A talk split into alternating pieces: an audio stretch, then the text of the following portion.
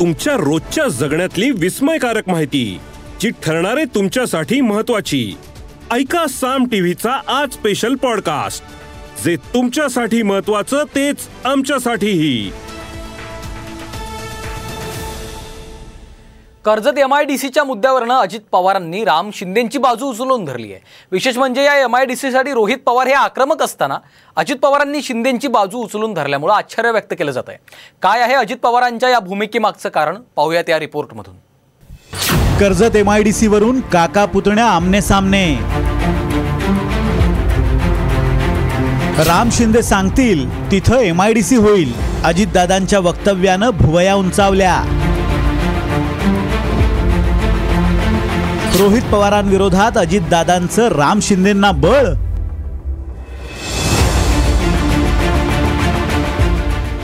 Karjat Jamkhed M I D वरून रोहित पवार आणि राम शिंदे यांच्यात जोरदार रस्सीखेच सुरू आहे.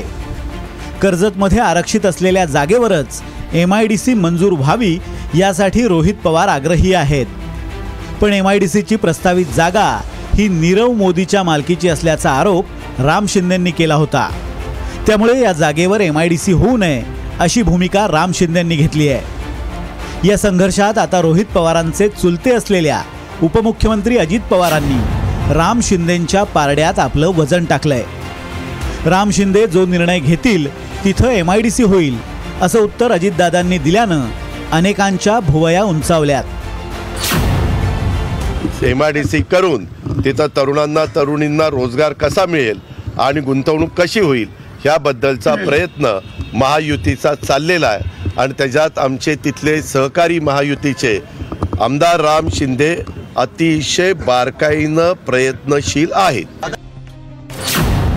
महाविकास आघाडी सरकारच्या काळात अहमदनगरच्या कर्जत तालुक्यातील पाटेगाव खंडाळा या परिसरातल्या साडेचारशे हेक्टर जागेवर एम आय डी सी उभारणीचा प्रस्ताव तयार करण्यात आला आहे या एम आय डी सीच्या माध्यमातून वीस हजार स्थानिक युवकांना रोजगार उपलब्ध होणार आहे. त्यासंबंधीचा अंतिम जी आर काढण्यापूर्वीच सत्तांतर होऊन महायुतीचं सरकार सत्तेवर आलं. त्यानंतर एम आय डी सीचा हा प्रस्ताव रखडल्यानं रोहित पवारांनी पावसाळी अधिवेशनात जोरदार आंदोलन केलं होतं. या आंदोलनाची दखल घेऊन सर्व बाबींची तपासणी करून तीन महिन्यात निर्णय घेण्याचं आश्वासन उद्योगमंत्री उदय सामंत यांनी पावसाळी अधिवेशनादरम्यान दिलं होतं. दरम्यानच्या काळात Karjat Jamkhed M I D सीसाठी निश्चित केलेली जागा ही फरार हिरे व्यापारी नीरव मोदीची असल्याचा आरोप माजी मंत्री राम शिंदे यांनी केला होता. तर हा आरोप खोडून काढत जमिनीशी संबंधित सर्व कागदपत्र घेऊन समोरासमोर चर्चा करण्याचं आव्हान रोहित पवारांनी शिंदेंना दिलंय. ती जागा नीरव मोदीची ही ईडीकडे ईडी माझं ऐकते का? ईडीचा चारच्या जमिनीवर आहे. आता मग ईडीच्या चारची जमीन एम आय डी सी कशी घेईल? हे डोकं वापरायचं तरी रामचंद्रला कळलं पाहिजे ना. त्यामुळे इथं येऊन राजकीय मुद्दा करून गरिबाचं अडचण ते करतायत. त्यामुळे ह्यांना जर एवढं डोकं नसेल तर त्याला आम्ही काय करणार? पण आम्ही आमची भूमिका मांडत आहे. जो सर्वे झाला आहे त्याच्यामध्ये नीरव मोदीची जमीन नाही. कारण जमीन ही ईडीकडे आणि ईडी आमचं ऐकत नाही ती भाजपचं ऐकते.